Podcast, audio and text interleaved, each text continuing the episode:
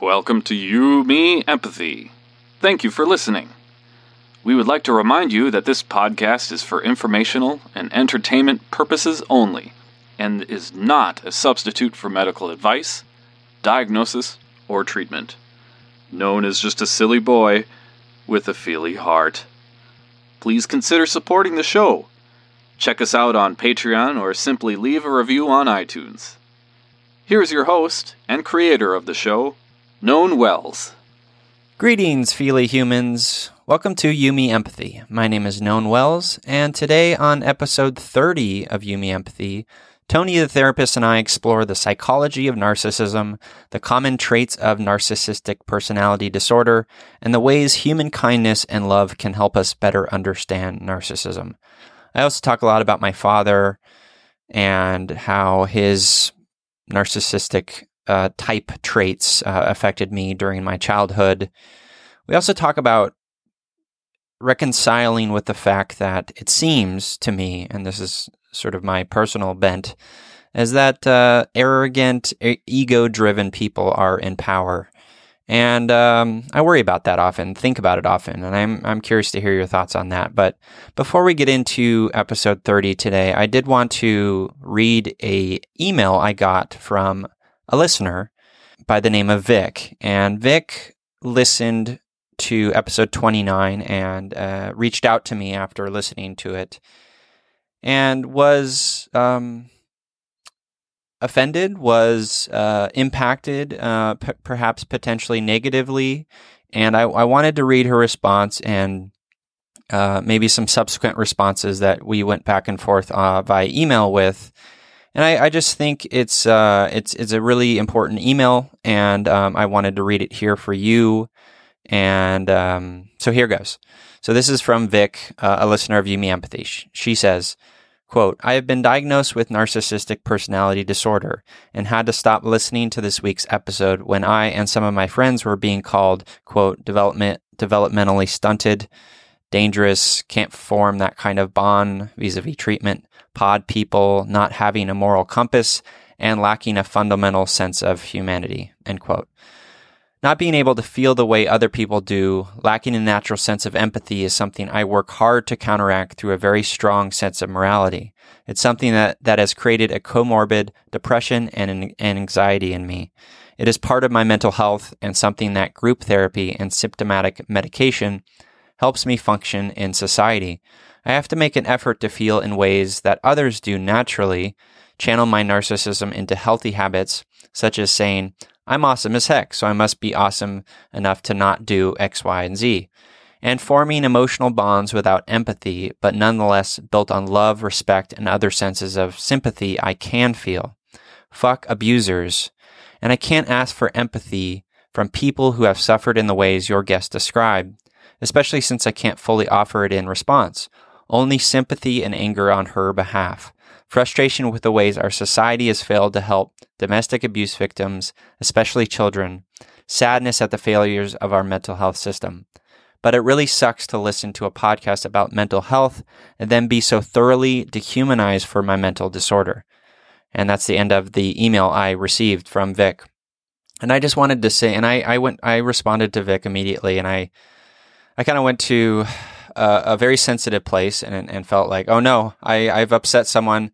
I, I, and I reached out and I said I was sorry and I, I appreciated her perspective and we've gone back and forth a few times and, and, and we're good. And, and, you know, I, my initial take on, on it was like, oh shoot, I, I, I made a mistake. I, I, I failed in, in doing what I want to do in this podcast. But what it really got me thinking about was this podcast, You, Me, Empathy, is about creating a safe space for our personal stories. And as I relay over and over again on this show, um, I'm not a professional. I think it's that's an important context to have, and also as as Vic is is very eloquently saying, she has her own experience. I'm not privy to that experience.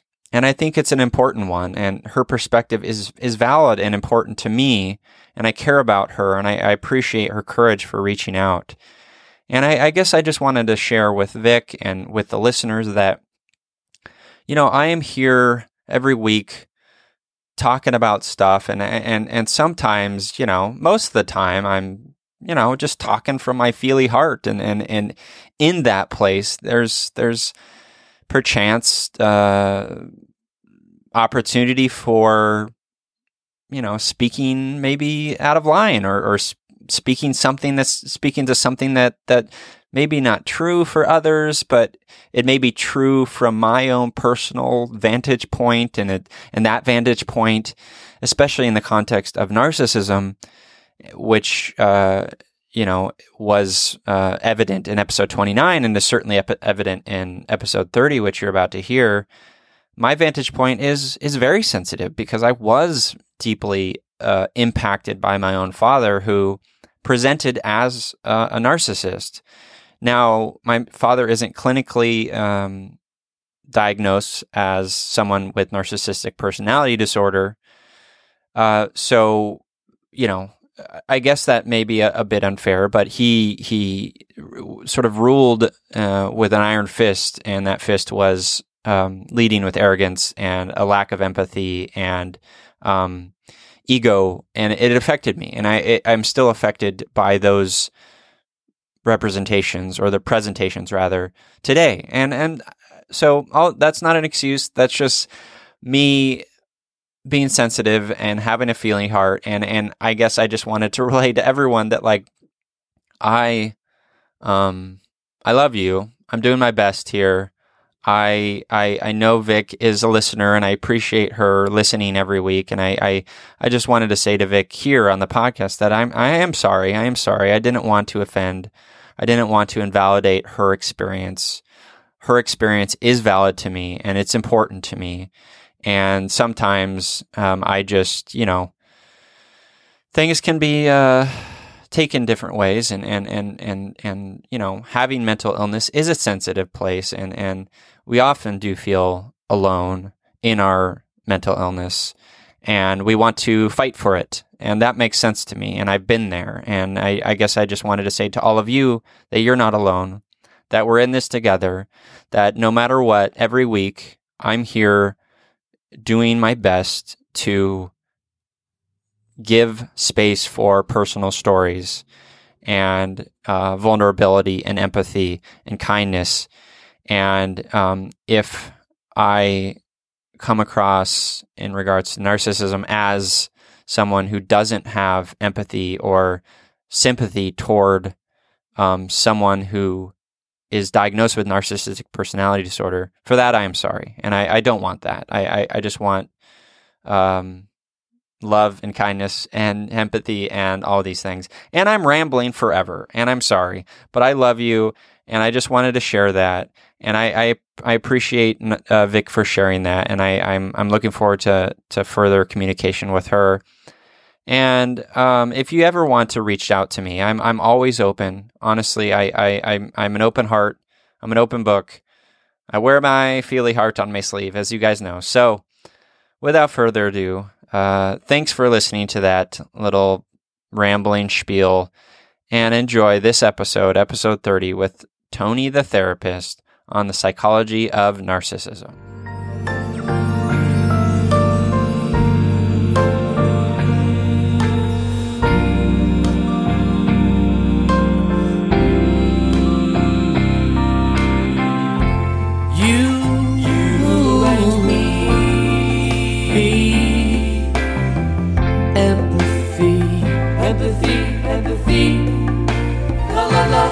La la la la you you, you, you, me,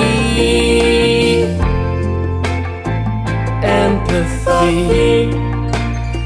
Yeah.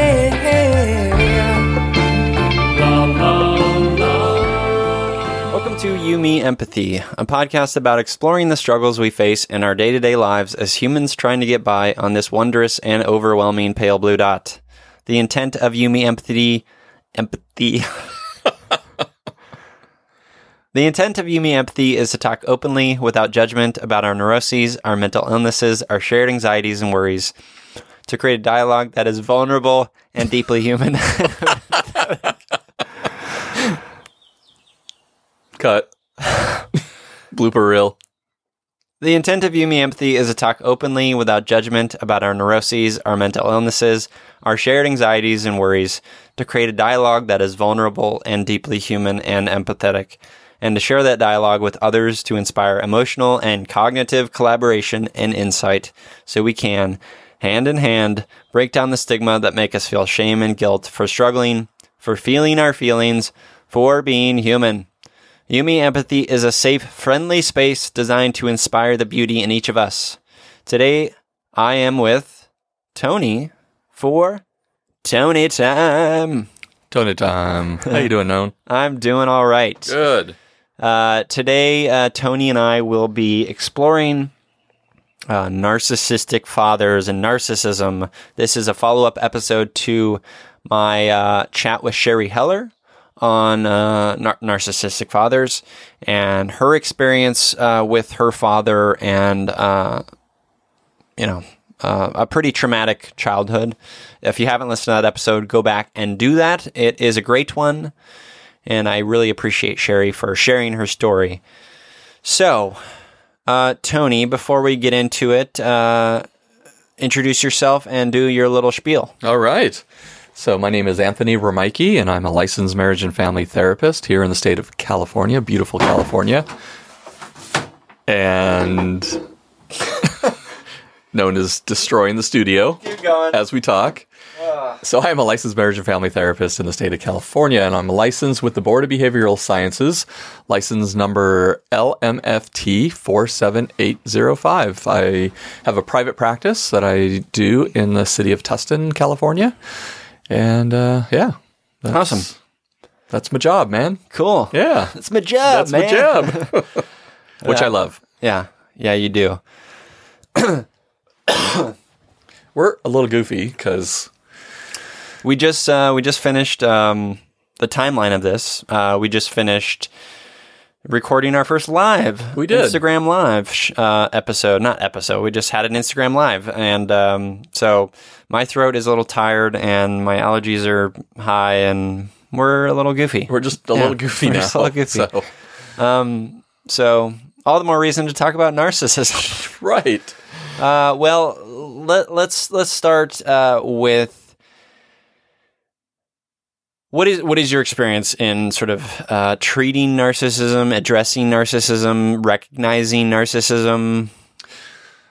Yeah, it's. I mean, it's a really kind of fascinating characterological, um, either you know, pathology disorder, and you know, people with narcissists. I, I mean, it as Doctor or Sherry Heller points out. Um, you can really it's kind of a spectrum based type of issue you know and i know she had mentioned in her episode which again an amazing episode. If people haven't listened to that episode highly encouraged to go back and, and listen to that because she she really did have quite a story and, and a very profound early childhood um, you know, or throughout childhood, but but certainly starting almost immediately, um, a very you know profound um, childhood experience, and you know, dealing with somebody again with with either narcissistic traits, going all the way up to somebody who has maybe not what we would consider narcissistic personality disorder. And, and there's a difference. And again, it's a spectrum difference, meaning that, you know, once a certain level of criteria has been met, then according to the um, American Psychi- Psychiatric Association that, you know, we have the, the diagnostic statistical manual that we use uh, for diagnosing disorders. You know, if you have full criteria, then you can actually be somebody who has narcissistic personality disorder. So again, you can have traits of, of this particular issue, or you can have, um, you know, if severe enough, you can have the actual clinical disorder.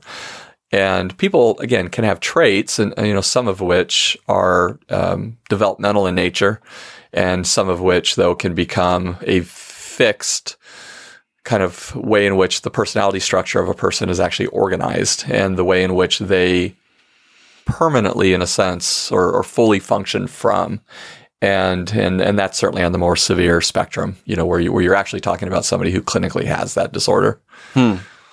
What uh, what is your personal experience as a therapist in in sort of interacting with narcissism?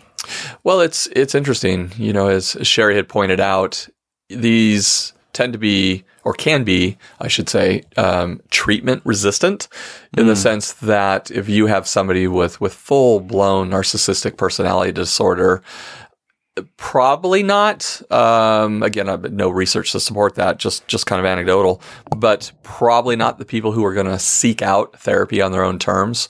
Uh, meaning, they're probably not the people who are going to come into psychotherapy looking to uh, work on their narcissistic personality disorder. More often, if you're going to see them in therapy, you'll probably see them present maybe relationally, meaning you may see them coming into therapy because they're unhappy with what they're not getting in life.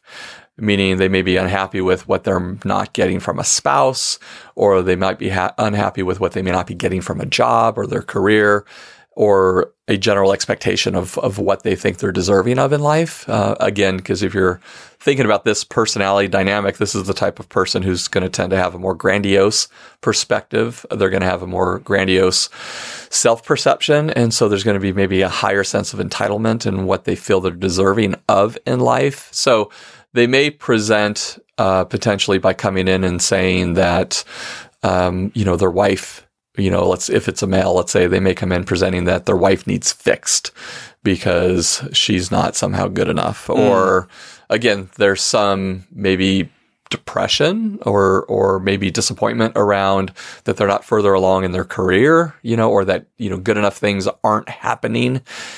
Or if uh, they may potentially present if it's an if it's an issue of let's say um, sexual acting out behaviors in which they've been caught. And the only way potentially that their marriage is going to be saved is, you know, maybe they may come into therapy. But, um, but again, not generally going to present because they're uh, wanting to fix their narcissistic personality disorder. So, It makes sense because they they're the best. Yeah, why Right. would they need fixing? right. Yeah, So, you know, to be able to, you know, Sherry points out, for them to be able to look at themselves realistically is not generally not going to happen. I mean, Right. you know, th- this is a, a pathology in which the person is probably not recognizing that, you know, they, they have this particular, you know, narcissistic structure. And so, because they're not going to look at themselves necessarily through the eyes of some deficit, right? They're not going to see necessarily their their shortcomings. Um, they're going to be more invested in seeing themselves as, you know, maybe better than uh, the average person. And so, you know, yeah, so they may present disappointed in in the things around them, but maybe probably not disappointed necessarily in themselves. right. Yeah. That- Well, I'm just like, yep. I'm just like thinking of my father and, and, and sort of, you know, everything in his world was about him and he was superior than everyone. And, and, uh, I have this distinct memory of my dad. Um, you know, he would, I used to, he'd come, you know, we'd played soccer and, uh, you know, as kids, you know, and I played soccer my, you know, until I was, you know, after college. Know, I played for like 25 years, but, um, he, you know, I remember I, I must have been like 10 or 11 or something. And he, he'd, he'd yell, Yeah. he'd yell at us like on the sideline a lot. Uh, you know, especially my sister and I. Hmm. And it was embarrassing. It was shame, you know, Yeah. because he wanted like, he wanted, he had so much anger. He wanted mm-hmm. us to win and beat everyone, and and he wanted it to be perfect. And I remember this one time he was yelling, and he, and he was criticizing the way I was running. He was criticizing my form, and you know, Yeah. was, I remember him saying, "Pick pick your head up, you know, get your, you know." And I, I don't know what I was Right. doing, but like. I that comes to mind Wow. sometimes when I'm running, and it's just like, ugh, ugh, get it, get out of my head. yeah. Um, but but there, everything about his world was how was I or his kids or or you know his coworkers or whatever making him look. Right.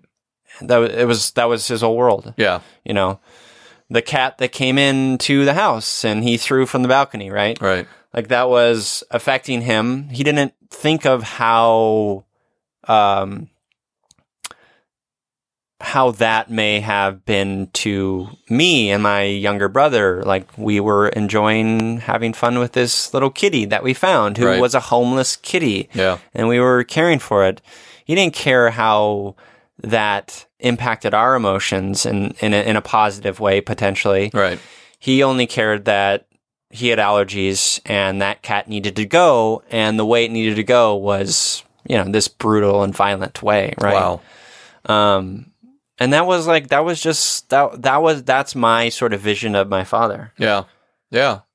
Well, yeah, I, you know, I think the thing that you're tapping into when you talk about that story, and again, you and Sherry had talked about this in the last episode, was you know in these people, you know, in in these narcissistic presentations, it's that absence of empathy.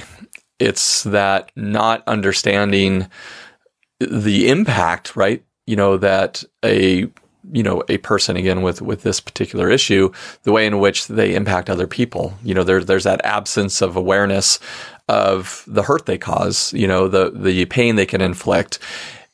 And they can do the things they do because they don't have that feedback loop. You know, there's there's not that type of empathy, right? That type of, of understanding of another human's, uh, you know, emotional experience is, is lost to some degree. Uh, you know, the, the, it's, it's not a complete, you know, again, depending on, on where a spectrum, where a person may fall on this particular issue.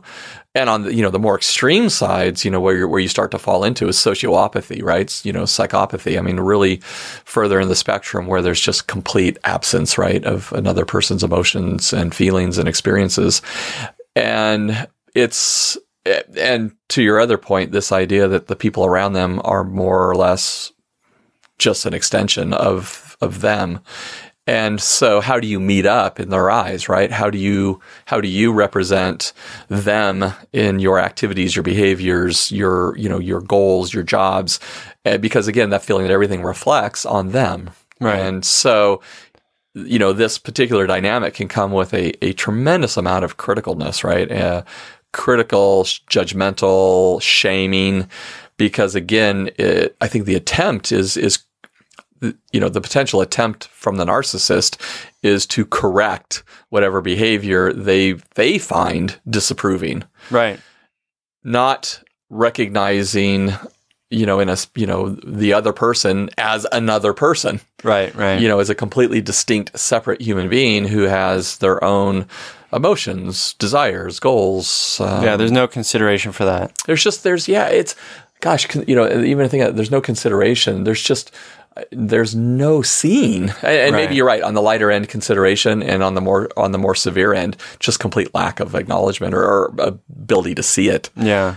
um so it's these these potentially are very difficult people to be in relationship with you know either either from a partner perspective or from you know certainly from the perspective of a child. These are very very very difficult people to be into relationship with. Um, you know as, as i think you know sherry was able to share her her own personal story of of what that was like for her and and um, the impact that had you know both her experience of her father but also you know then you know also the experience of her of a mother with a mental illness so Yeah. What do you suppose the impact of? So I'll preface this question by saying, you know, my father was very about uh, the perception of us as a family, and you know, Sure. how things looked, how things appeared. You know, wanted us to tuck in our shirts. Um, you know, our backpacks had to be a specific, sp- you know, spot when we got home. If they were, if they were someplace else, you know, it would, you know, it was, it was yelling and, and, and berating. Uh, what, where, why does that come into the mix? Why does the sort of the, the perception thing come into the mix for those types of people? Well, I, you know, I think it comes down to because maybe what you're, it, if I'm hearing this, you know, if I'm tracking with with your presentation of this, I think what I feel like I'm hearing is that idea of why is presentation so important to these people? Is that Yeah. Why? I mean, you know why does this disorder have a a high need for appearance Appearance. um um you know because he was like i you know in my mind as a child um his relationship with mom was was terrible, right? And and he was a terrible father. Like that that was those were my experiences in in many ways, not always, but in many ways. And um, so the sort of you got to tuck your shirt in when you go to church. You gotta you gotta you know you gotta like be this way. Uh, he was very ab- about like how people perceived us as a unit, right? And to me, that spoke of like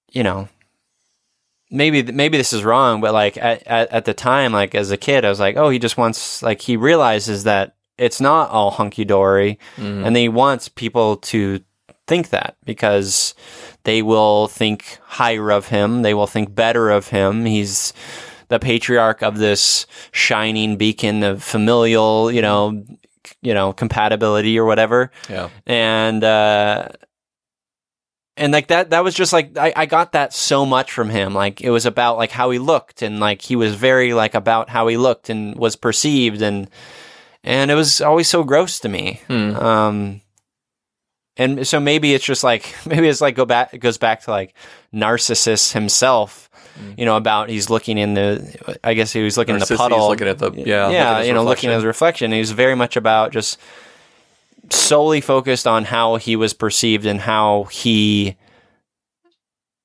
existed and and Mm-hmm. you know he'd use whatever method to build himself up Sure. I mean, I I think you know with this uh, you know presentation, you know, again, if if if you're you know with a you know narcissistic you know person, um, and again, you know, maybe important to preface, you know, I don't know your dad, and I'm I'm certainly not diagnosing him in any way or another, or even you know ascribing any attributes of this to him, since I don't know him at all. But but maybe just talking about it in general, Yeah. in general terms, I think what what you might tend to see with this particular presentation or, or you know characterological presentation is is somebody who might tend to be very externally focused for you know maybe some of the reasons that you were talking about which is people's perceptions are going to be of, of really high value. And the you know the better the outward appearance right the the potential for higher praise the the potential for higher um you know, validating a certain standard, right? A certain standard of excellence or a certain standard of perfection or a certain standard of, of beauty. You know, it's, it's that external attempt, uh, to be, you know, validated, right? Or, uh, you know, uh, that searching for affirmation of value, right? And, you know, because I think ultimately, you know, the, the development of a narcissistic personality structure is, is really reactive. Is it insecurity some I, yeah, I mean, ultimately, I think you know, if, if you get underneath the structure, I think what you're going to find is is is a really, really, really um, more fragile, you know, uh, sense of self, and a really insecure sense of self, Right. and and with very, very, very, very low self value. And again, you know, I, I think as we tend to talk about, you know, when we talk about mental health based issues and, and these relationally based issues, it's the, you know, the idea that, you know, even this personality structure was, was adaptive and protective, um, as this person received more than likely, you know, very early, their own very early shaping, uh, childhood experiences that necessitated the development of this type of adaptive personality structure.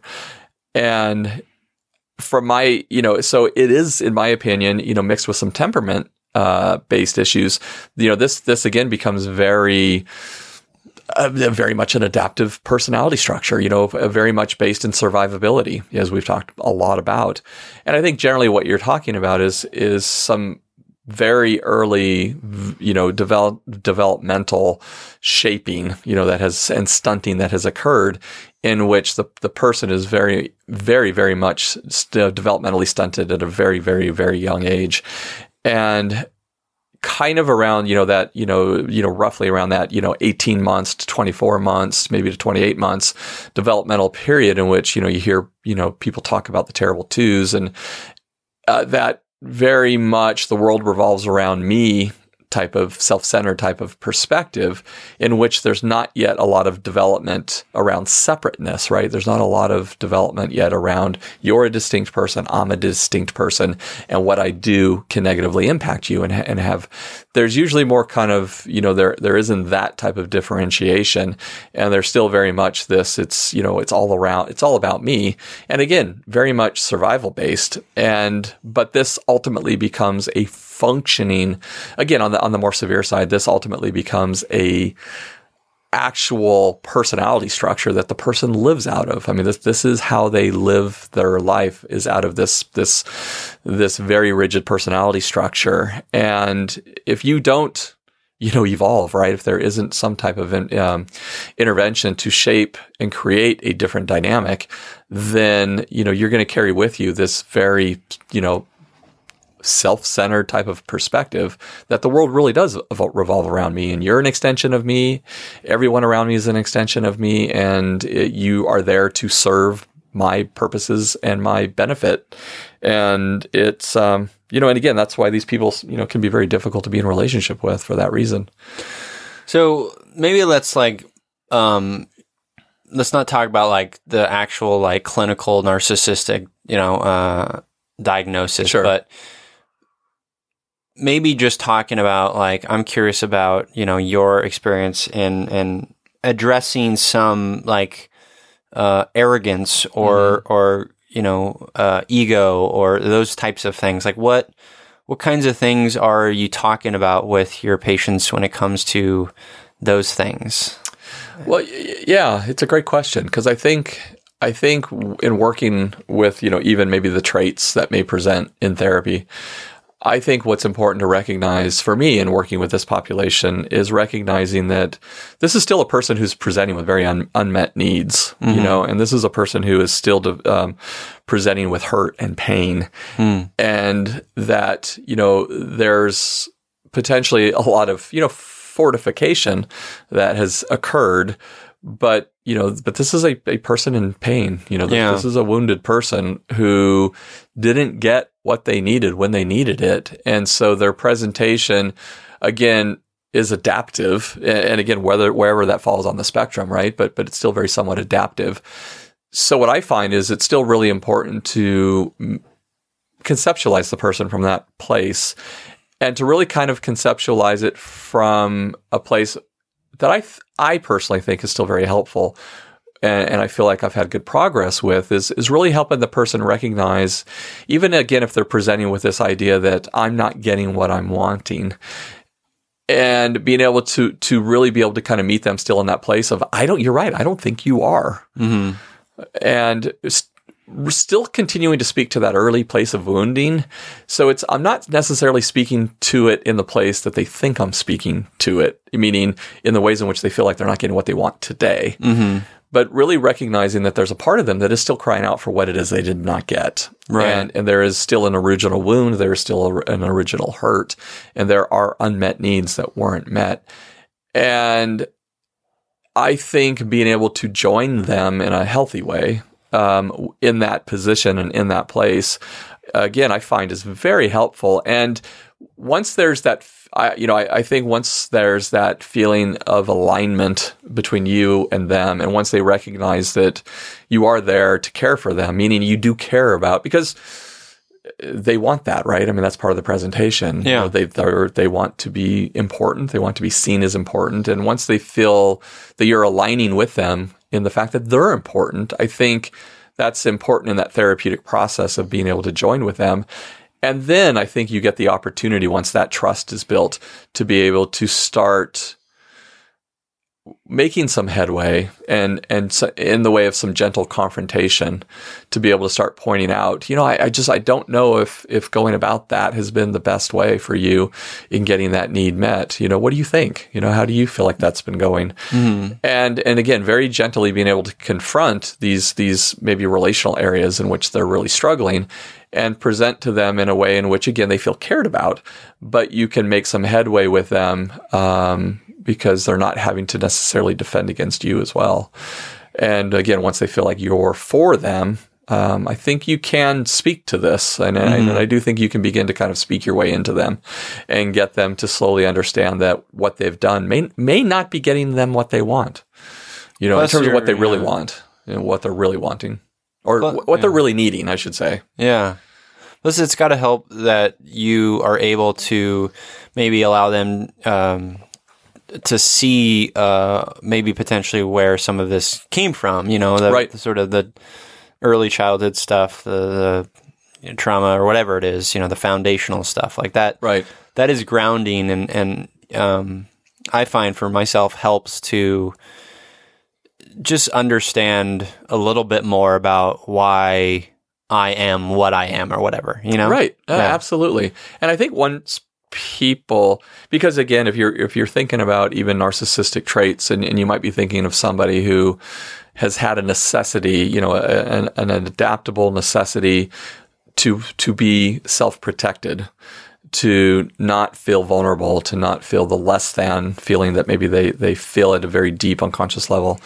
Um, i think to be able to again kind of speak to that need or that place it's a tough it's it's very delicate because again I, I think it's these people could be very easily wounded if they felt as if that part of themselves was being threatened or or threatened to be exposed and they weren't quite ready to be able to do that um, so I think it's it's a very it's a very delicate process. I think that that is navigated very delicately and very cautiously. And there's there might be some some areas, you know, in which the the therapeutic relationship might be damaged at times, depending on something that you may present, and they may not be ready to hear it.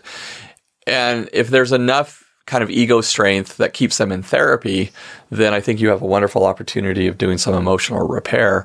Um, if not, you might potentially lose a client. I mean, you know, because it, it may be more than they can handle, and um, and that's unfortunate when that happens, but it, it can happen. I in the episode with Sherry, I talked about how I have this sort of hyper. We both talked about how we have this hypersensitivity to sort of any sort of arrogance that we perceive in in people or even just characters in television Yeah. or film or whatever. And I, I, I sometimes like get upset uh, thinking about. So in my experience, and it's just mine, Sure. so it's very limited Right, right. but like the the people that I've interacted with in like corporate environments who are like quote unquote successful and Yeah. who are you know the CEOs and the VPs and the senior VPs you know all these people those are people that I have the most sensitivity toward. I mean mm. let me rephrase that those are the people that are the most arrogant in my experience and the most sort of and the people I have the hardest time with Yeah. because they they do present as so you know really they're often men uh, and very arrogant and very outwardly just aggressive and I don't know that that that worries me. Yeah, if that's if my sort of small sort of experience is yeah, a uh, um, a reality elsewhere, which Sure. I'd imagine it is in, in in a lot of ways. Hopefully, that's getting better. But how do we reconcile this, where we have this world where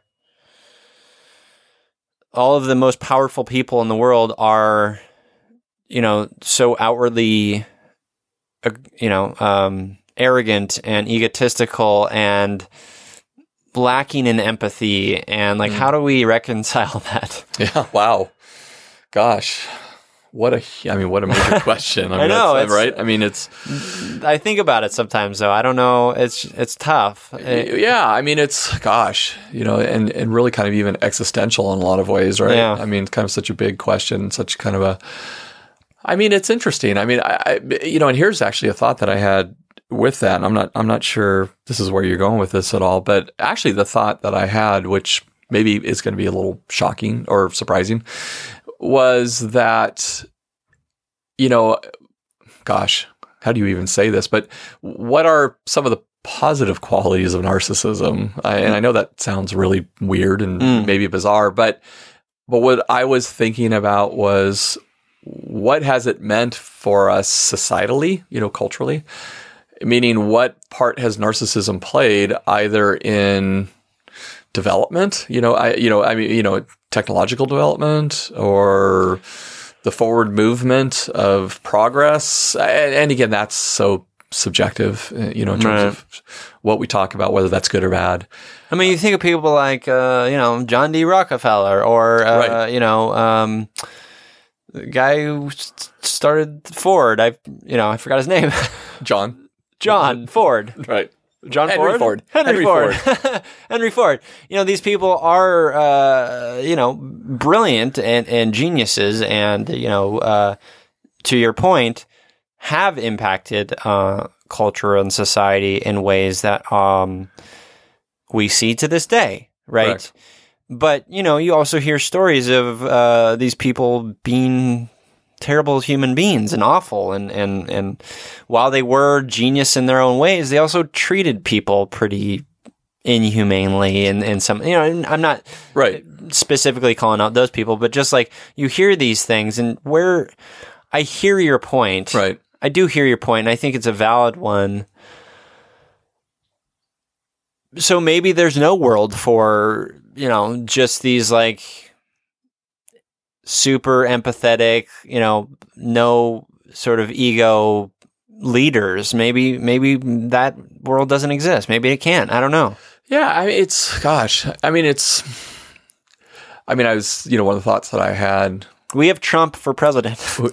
We, we do. Jeez Louise. I mean, it's you know, it's just interesting. I was thinking, you know, you and I have, you know, we did a prior episode on bipolar disorder, right, and artists, and you know, and and you know, I, gosh, I mean, what bipolar disorder has done, you know, in arts, right? I mean, in terms of people's ability to create Mm-hmm. amazing art and, and you know and of course that's not everybody i mean but but just you know what what part has bipolar disorder played you know throughout our history with regards to to you know artistic movements um i would imagine a, a good amount or, or a fair amount you know that, that has been At what cost? Yeah i mean that's a great question and and i know that's kind of what we're wrestling with this piece right Yeah. you know at what cost and i just don't know if i know i mean yeah, I didn't bring it up to No, like no, it- specific it's just answers great- because it's it's of just something to think about. Yeah, questions. I mean, and it is. I mean, I think it's a it's a very great thought provoking question because, you know, again, what do these tendencies or qualities mean? I guess in different areas of life, right?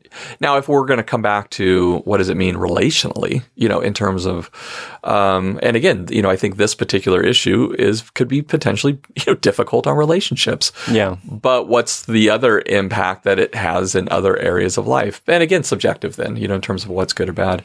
But I think as even you point out, and again, you know, to for our listeners, I mean, nobody that we're talking about today, um, whether that's your father or whether it's Henry Ford or John D. Rockefeller, I mean, you know, we we can't identify any of these people as having anything. I mean, we're not No. we're not diagnosing anybody no, we um but just you know in reference to you know are there people out there who maybe have this this you know either traits of or this disorder who find themselves in, in positions of power and influence i mean is is that possible of course you know, I mean, uh, is this type of disorder going to be, are, are these people who have these traits to all the way to disorder going to find attractiveness in areas of power? It's certainly obviously power, you know, very, very probable and possible, of course. yeah. So, my hope is that you know more things like the Me Too movement. You know, we we sort of uncovering this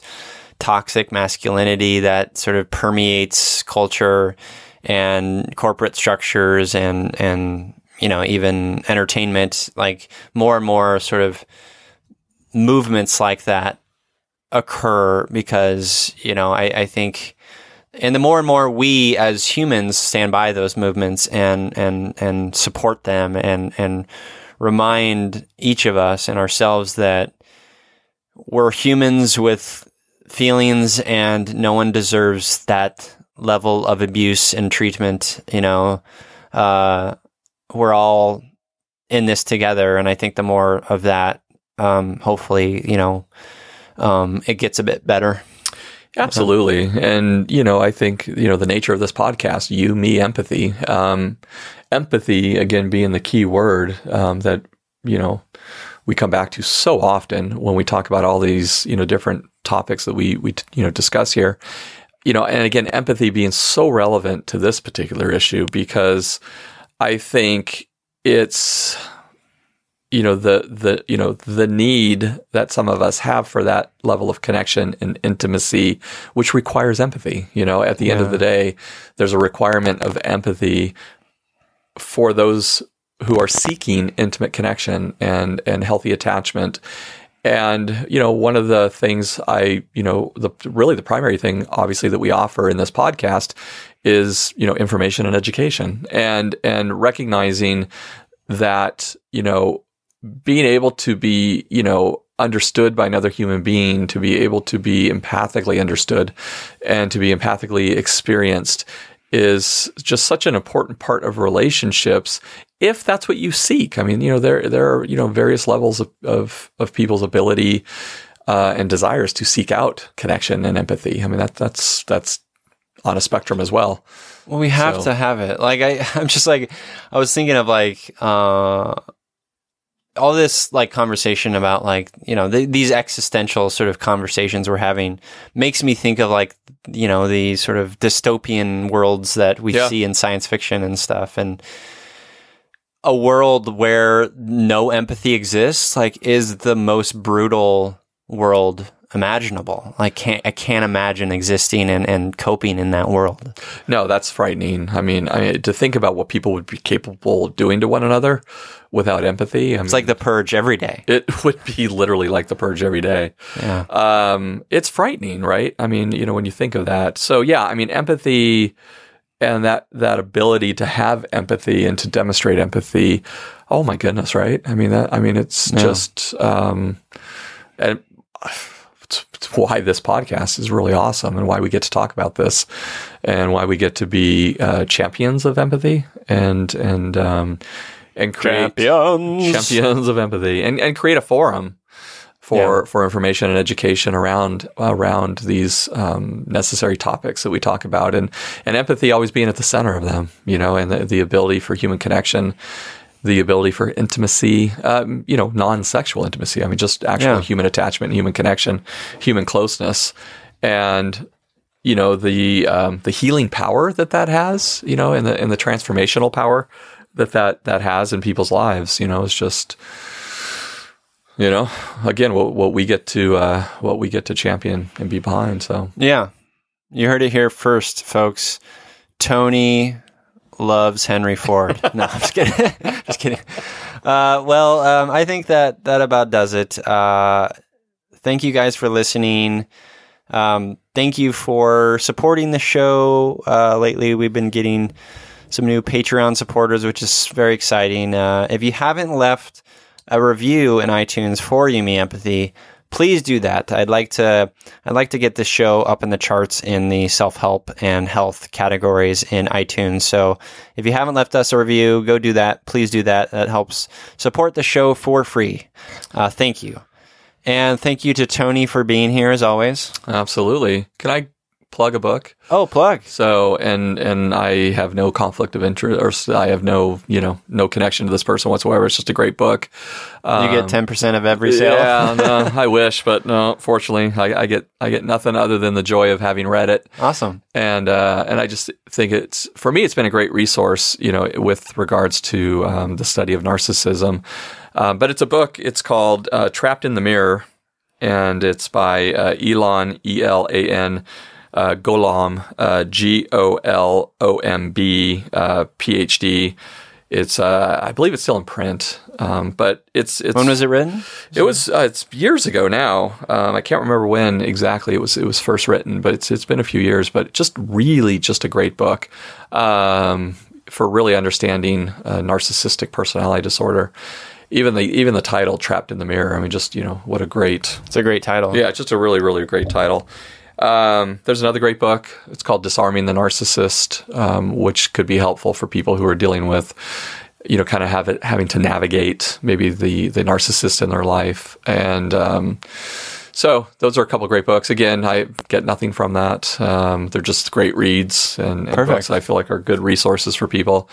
So Thanks. if someone's looking to maybe read about this subject a little bit further, so Yeah, no, thank you. Thank you for that. I, I should have asked that. Um, and those books uh, will be linked in the show notes for this episode at youmeempathy.com. Well, you guys, uh, thanks for listening. Uh, follow the show at You Me Empathy on Twitter and Instagram. We also have a Facebook community you can check out, so go check that out. And uh, again, thanks, thanks Tony for the Tony time. Always, I love it. Thank you. Thanks for having me. And as always, listeners, I'm here, you're here. We're here together on this wayward, overwhelming, awe-inspiring pale blue dot. We have each other. It's you, me, empathy.